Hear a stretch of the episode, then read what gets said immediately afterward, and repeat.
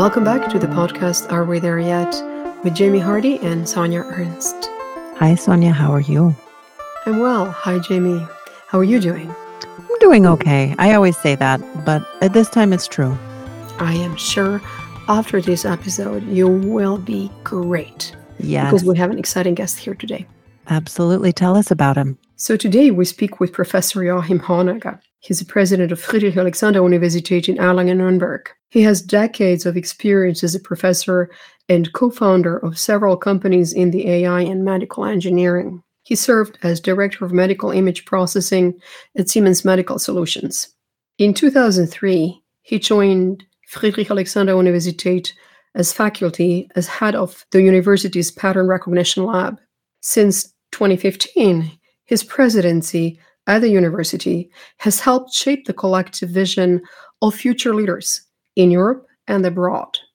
So, our conversation today will touch on the role of universities in not only preparing societies for changes that come with new technologies like artificial intelligence, but more importantly, shaping the future of leadership. Fascinating. Let's dive right in. Joachim, good morning. Welcome to our podcast and thank you for taking the time to talk to us. How are you doing today? Good morning. I'm doing great. Thank you.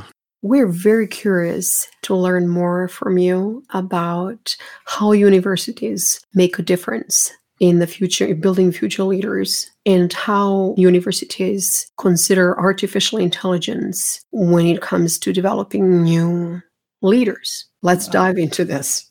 The first question we have for you is Many aspects of our daily life are changing rapidly. And through these new technologies like artificial intelligence, for example, what role do you see universities play as these changes happen in our society? You know, I think the role of our of universities is, is crucial. We have to educate people using these new tools, being open minded to these tools and try to find uh, proper applications. For instance, I mean, if I'm now traveling and if I go to Japan, for instance, I don't hesitate to take my phone to grab an image and to translate uh, the Japanese letters into a language I understand and that really changed my life a lot. Or if I look at my daily routine work, uh, if I write letters, um, I also use ChatGPT to improve the language, to check for errors, to recommend better formulations for certain aspects. So these are tools that should be used by academics a lot. And we educate the next generation, and uh, the next generation has to handle this new technology and know what's possible, where you should be very clear what type of mistakes happen and uh, what you should better not use for certain applications. So, understanding artificial intelligence and its impact can not only help us be more productive, but a side effect of that is possibly reducing anxiety about this new tool or new technology that many people have with it? Of course. I mean, in particular, if you are in academia, if you are doing research, you do not hesitate to jump over certain obstacles and to tackle problems nobody has solved before. And uh, we are eager to learn something new, to do experiments, and to check where the limits are of certain technologies. And with AI, I think we need, first of all, this open mindedness. But we also have to be aware of uh, the fact that this is not perfect and uh, we have to study the limitations and to understand the limitations. As you were teaching younger people who may, they didn't really have much of a life before the concept of AI, they weren't born yet. So, how does the generational divide between people who grew up with AI and people who know of a time before AI, how do you bridge that? And is there tension there for you?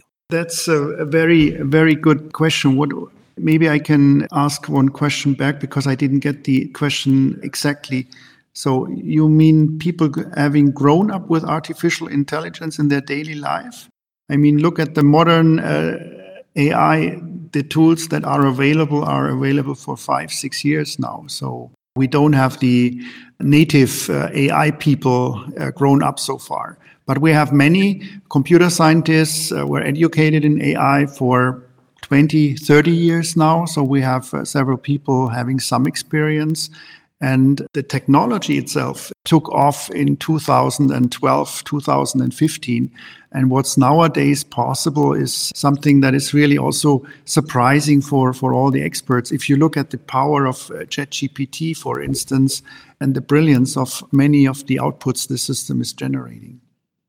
Yeah. So I think about I'm 44. So I had email in high school mm-hmm. and my siblings who are older, they didn't. They didn't even have it in college mm-hmm. necessarily. Mm-hmm. So that's a huge generational divide for us and I'm right. thinking about the students who will be in college in 5 years.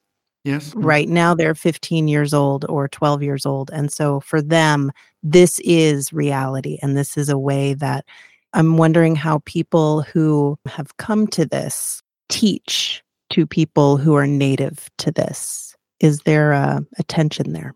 Well, you're actually talking to a computer scientist. So we are quite often used to this type of uh, situation where the development was uh, way faster and we have, as teachers, adapt in a fast manner to the new technology.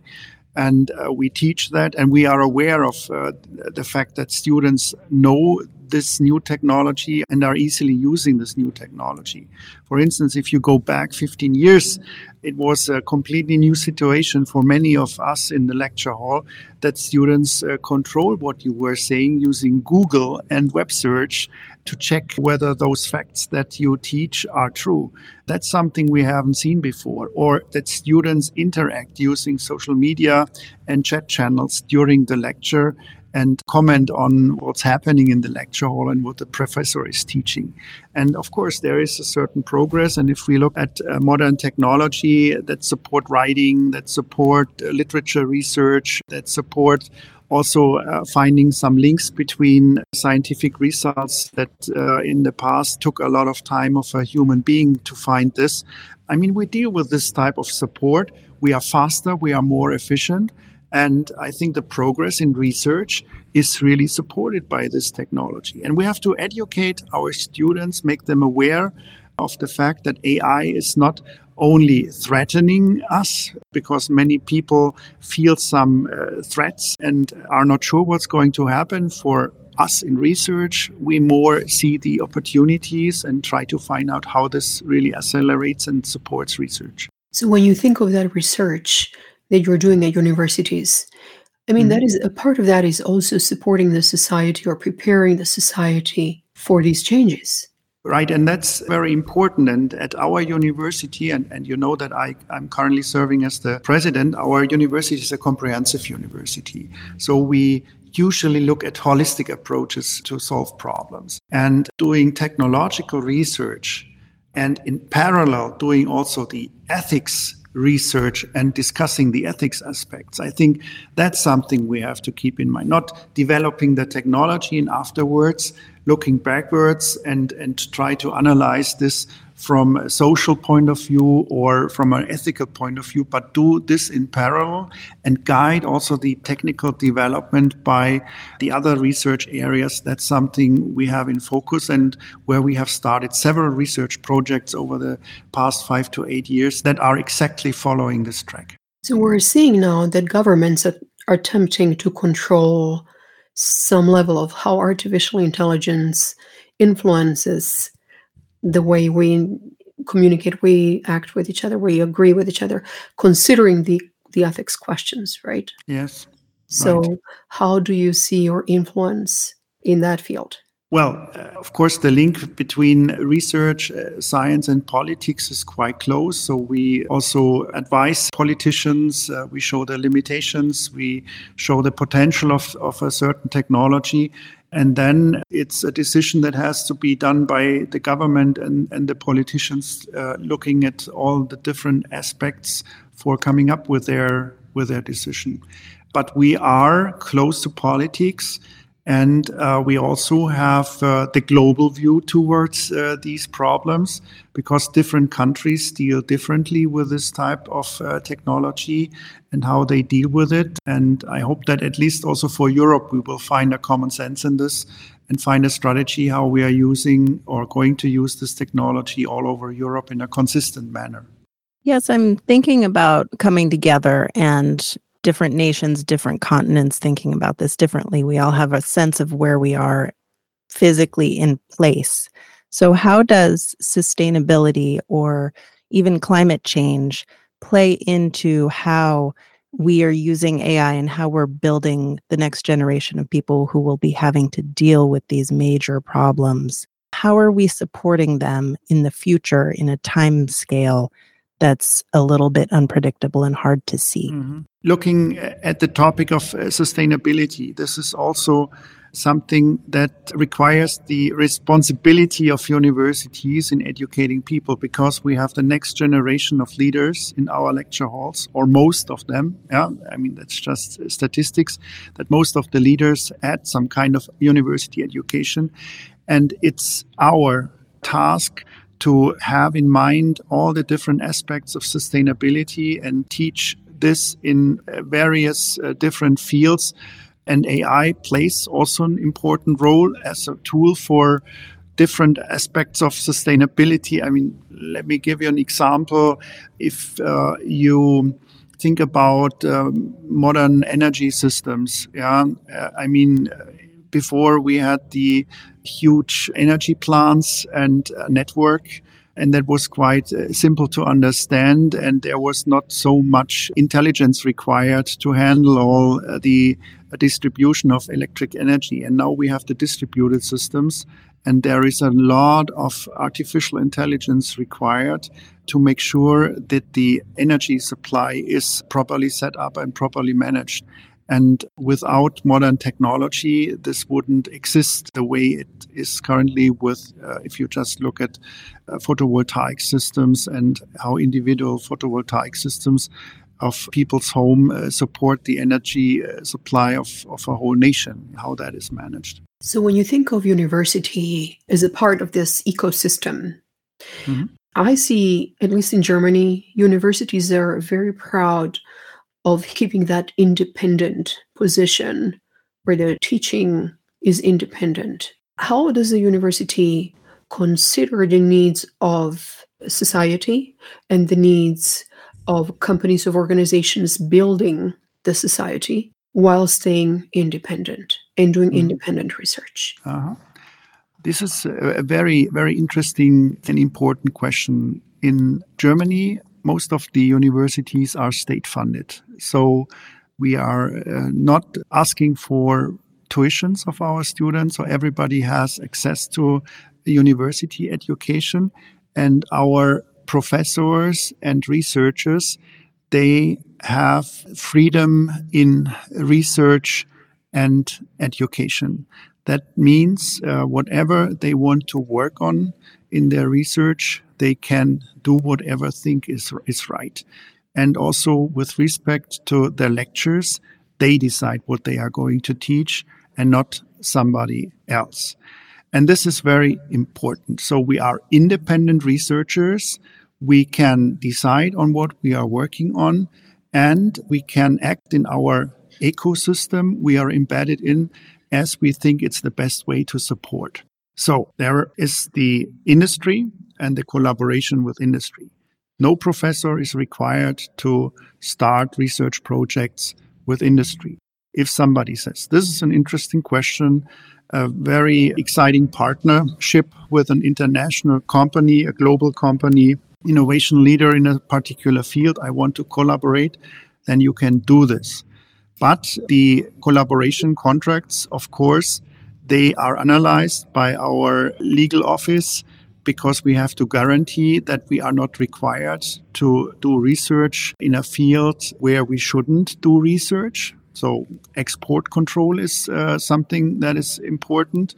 And the second aspect is we also have to make sure that the freedom of research and education is guaranteed. The professor should be able to use the research results also within his or her lecture.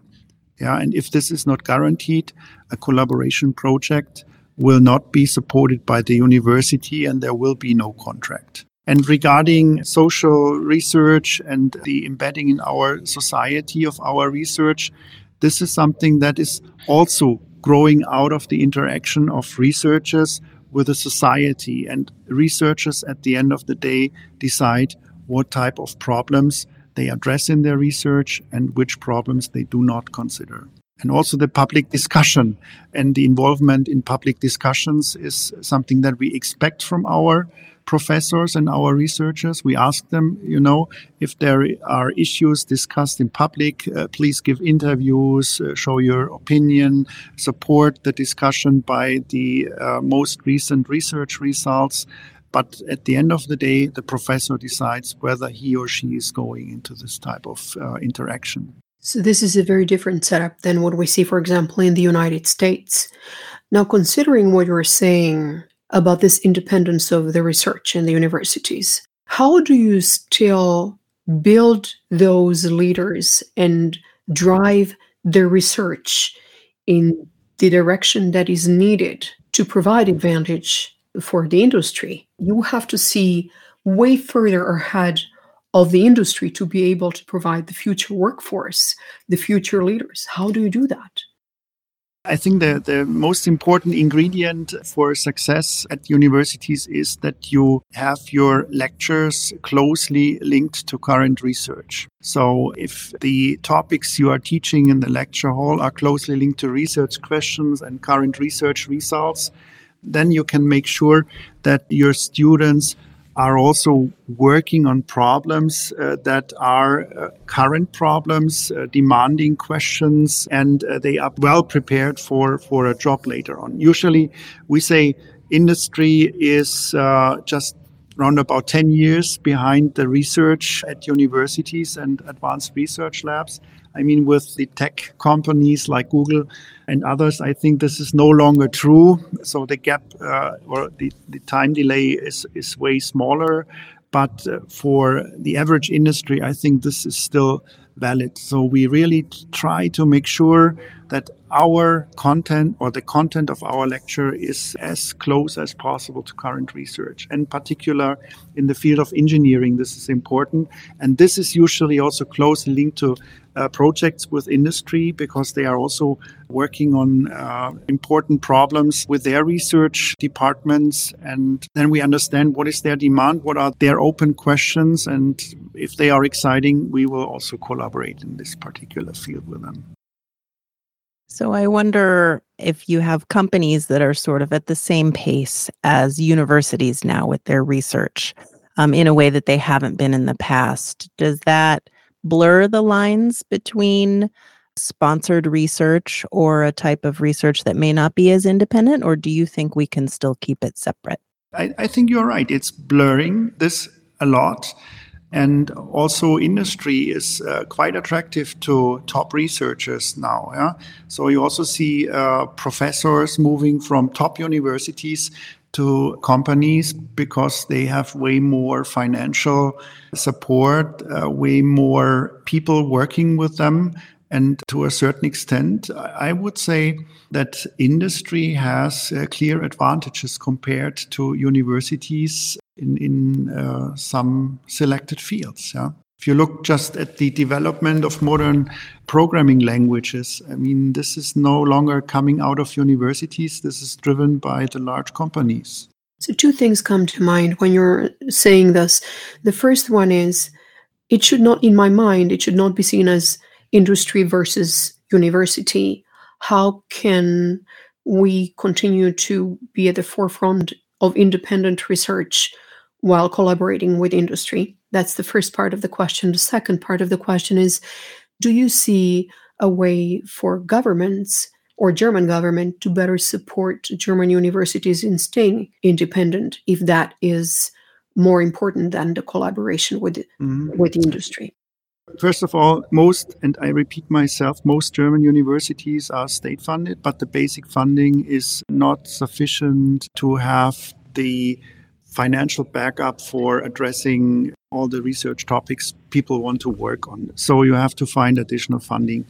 The question regarding freedom of research and the linkage to industry don't we give up uh, our freedom if we work with industry? That's a valid question, an important question. But you also have to see that many industries have changed their strategy in terms of their innovation processes. They have seen that the whole world is linked, that you have to have a network, that you also have to have access to the research labs of universities and, and collaborate. So they are also just interested in what's going on, what type of uh, research problems are tackled, what type of solutions do exist. And we also come up with our ideas, what type of problems we want to address. And to a certain extent, we have a link to industry without having the situation that industry tells us what type of problems we have to address. And the other thing is that industry also has infrastructure that quite often cannot be ramped up to this extent by a university. So you take advantage of their infrastructure to do research that others cannot do without the industrial support. Let me give you an example. Here in the metropolitan region of Nuremberg, we have, for instance, Siemens Healthineers. They are very strong in building imaging equipment uh, for hospitals and for medicine and having the opportunity for our students to go into the lab of Siemens Healthineers, to have access to interfaces that nobody else has, who is just operating such a system in an, a clinical environment, gives us so much advantage. Yeah. That's uh, really uh, key and brings us into a top level situation compared to many other research universities. And, and of course, we take advantage of this, this type of situation. I have seen several times the situation at international conferences where people ask me, where do you get the data from? Yeah. And I have to say, yeah, that's the link to industry. Without this strong link to industry, we wouldn't be able to access this type of data. So you've had a long career both in industry and in academia. What would you say are some of the most surprising events that have happened in the development of computer science and medical engineering in your time? I'm also special as a computer scientist in a sense that I was working in the field of artificial intelligence in the early years when nobody was talking about image analysis and speech recognition systems, speech dialogue systems. We already wrote software that can deal with this type of problem. And the surprise and what nobody has expected 30 years ago is how powerful these systems are nowadays. There are several several things or several ingredients that made this possible. One is the, the internet and the huge amount of data that is available. I mean, we built speech dialogue systems using one gigabyte of training data. Now we have 170 terabytes and even more to train very, very specialized dialogue systems. We have now the situation that image databases are available in huge amount of data, a huge amount of images that nobody thought of 30 years ago that you will ever have access to this huge amount of data. And nowadays, image analysis and image recognition software even outperforms human beings. And this is something nobody has expected 30 years ago. And the third is uh, the computational power. Yeah. If I think back to the days when I wrote my PhD thesis, I mean, what I have nowadays on my smartphone in terms of uh, computational power, I haven't had on my desk uh, that time when I wrote my PhD thesis. And I would never, ever have expected that I would have the power of a high performance computing center of uh, the year 2000 in my pocket nowadays. So, when you think of singularity, mm-hmm. Do you see it happening anytime soon? At universities, with all the tools that are available now, I think education will change a lot. Uh, this week we had the news that one university in the Czech Republic will no longer ask the students to write bachelor thesis because this can be done with artificial intelligence without uh, showing the skills of the students anymore. I think this is an extreme, but it, it shows to us that things are changing and the way we are educating our students and educate uh, also people at school that will go into a singularity and will be completely differently in two, three years from now. I'm, I'm pretty much sure. I have to ask you something else. So, when you think of consciousness of the artificial intelligence, Okay, okay. That's an interesting question. As a technician, I, I would say uh, there is a long path to go, and, and so far we should not be afraid of uh, having systems that have some kind of consciousness. Yeah. Okay, but I mean, to predict what uh, technological development will come up with in, in 10 years from now is, is very difficult. And we now pretty well understand how uh, neural networks work, how uh, deep learning works, and these things can develop in a way that I would not exclude that uh, having systems that have some kind of consciousness will exist, but I think it will take a few more years from now. It is also the question what is consciousness? Right? So, how do we define it? Uh, one, of my colleagues also asked a question Do you think uh, artificial intelligence will ever believe in God? Yeah, this is also an interesting uh, question. Yeah, how would you define consciousness of an artificial intelligence? It's a very broad question, I know. Uh, very philosophical question, I think, you know you should not ask a computer scientist questions like this. the question is how do we as human beings learn and how do we evaluate our own behavior in a sense that we, ha- we are conscious about what we are doing? I mean, we learn a lot, we combine what we have learned, and then we reflect. And we have seen that modern artificial intelligence systems, they collect a lot of information, they combine uh, a lot of information, and they can generate output in a way that it uh, appears like an answer of a human being. And I think uh, reflecting on what type of answers have given and what type of impact uh, certain answers might have uh, in, in the sense of a conscious type of behavior and evaluating on a certain meta level. Uh, this might happen on a computer system as well. But that was very philosophical and difficult. I'm, I'm more a guy who is computing gradients and tries to optimize things. You're way more than just a computer scientist. I've got one question for you. Are we there yet? No, very simple. If you think we have already the limits uh, of uh, things we can do, forget about it. We will have a boost of innovation in the upcoming years. And I'm pretty sure 10 years from now, we will sit here and we will all say, we didn't expect this type of performance of AI algorithms that we see nowadays. Just look back what happened with ChatGPT. It's out now for one year if you discussed with others the potential of AI two years ago, people were not so much talking about large language models and dialogue systems. They were more talking about autonomous driving and robotics. That's what they had in mind. And boom, overnight, an application popped up. And within a few days, millions of users are applying this technology. And I think this type of disruption we will observe several times in the upcoming years maybe you could think about the success that you just spoke about with ChatGPT and the year that it's been mm-hmm. out and the explosion of the leadership of that company in the last few weeks. Mm-hmm. Do you think that that was, you know, we have from, as I understand it, we have the people who are sort of want to put the brakes on AI or at least have more regulation. And then we have more the people on the other side that say, let's power forward. AI will figure this out for us, or we're not as scared about where it's going.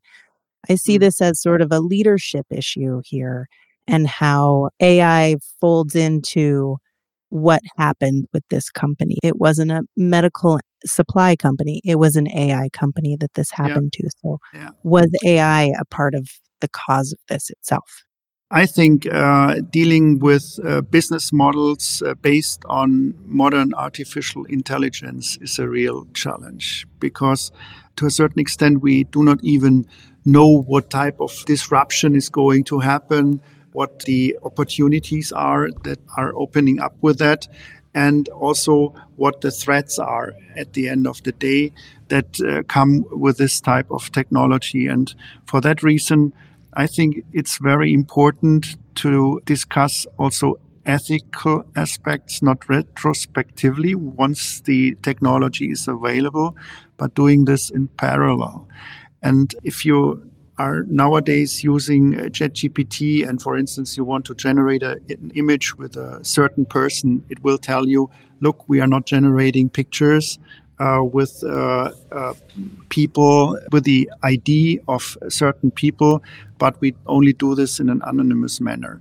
So you will not end up with an image showing uh, the Pope in a bar. Yeah, but we all know that the technology is able to do things like that, and someone will be able to misuse this technology for that. It's it's going to be interesting how how we as a society move forward with this. Thank you so much. That was wonderful. You know what? I think that AI could use more philosophers and that computer scientists can access that part of who they are when they're building AI. What do you think?